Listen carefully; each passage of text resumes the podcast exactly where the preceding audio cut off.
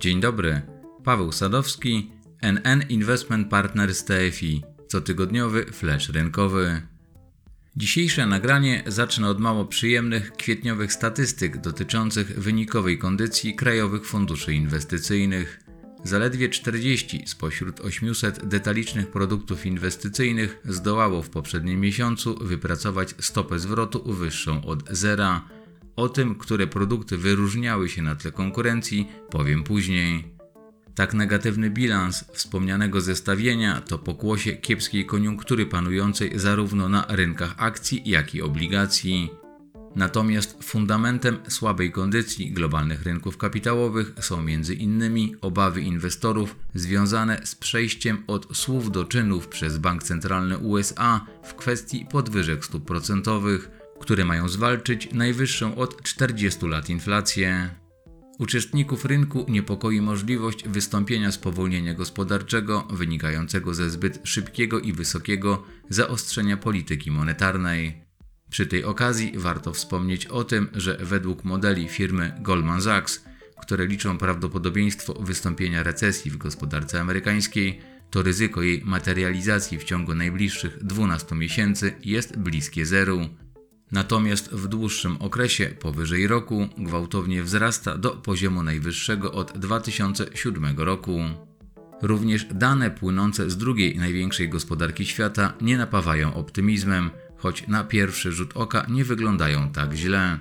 Pomimo surowych lockdownów mających wpływ na ograniczenia produkcji i zaburzenia przepływu towarów, to chiński handel zagraniczny nie załamał się tak mocno jak przed dwoma laty. W kwietniu eksport był o 3,9% wyższy niż przed rokiem, a import nie zmienił się względem kwietnia 2021 roku. Analitycy spodziewali się gorszych wyników. Musimy jednak pamiętać, że przytoczone dane są wartościami nominalnymi, a przecież aktualnie ceny towarów rosną w tempie najwyższym od dekad. Innymi słowy, to w ujęciu realnym trudno uznać te statystyki za zadowalające. Gdyby ta gospodarka eksportowa zwolniła na dłużej, to konsekwencje tego odczuliby zarówno konsumenci i producenci z różnych części globu. Wzmogłoby to również zaburzenia globalnych procesów produkcji, których doświadczamy obecnie, oraz przełożyłoby się na wyższe oczekiwania inflacyjne. Dodatkowo inwestorską niepewność wzmaga trwająca od prawie trzech miesięcy zbrojna agresja Rosji na Ukrainę oraz napięta sytuacja na rynku surowców energetycznych, metali przemysłowych oraz towarów rolnych. Kumulacja wspomnianych możliwych zagrożeń dla stabilności rynków kapitałowych sprawiła na początku zeszłego tygodnia, że popularny indeks strachu i chciwości zszedł do poziomu 22, czyli znalazł się na terytorium ekstremalnego strachu. Oczywiście te nastroje zostały automatycznie odzwierciedlone w gwałtownych spadkach cen aktywów, co z kolei przełożyło się na problemy z rynkową płynnością. Równolegle taniały bowiem rynki akcji i obligacji, oberwało się nawet surowcom, a zyskiwał dolar amerykański.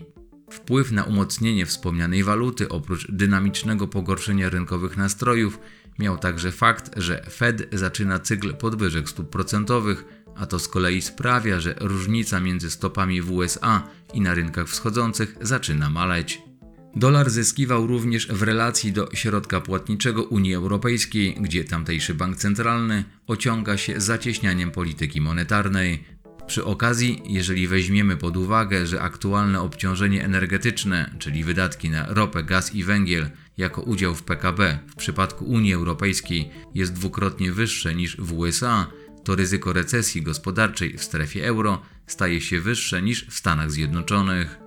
Powracając do kwietniowych statystyk dotyczących wyników krajowych funduszy inwestycyjnych, to różnica pomiędzy najlepszym a najgorszym funduszem przekroczyła aż 40 punktów procentowych. Natomiast w tabeli ze średnimi stopami zwrotu w poszczególnych kategoriach funduszy już dawno nie dominował tak zdecydowanie kolor czerwony. Jeżeli chodzi o wyniki funduszy akcji, to najgorzej radziły sobie te produkty, które inwestują na krajowej giełdzie. Zeszłomiesięczna średnia stopa zwrotu w grupie akcji polskich uniwersalnych wyniosła aż minus 9,5%. W tym okresie indeks WIG spadł o 12%.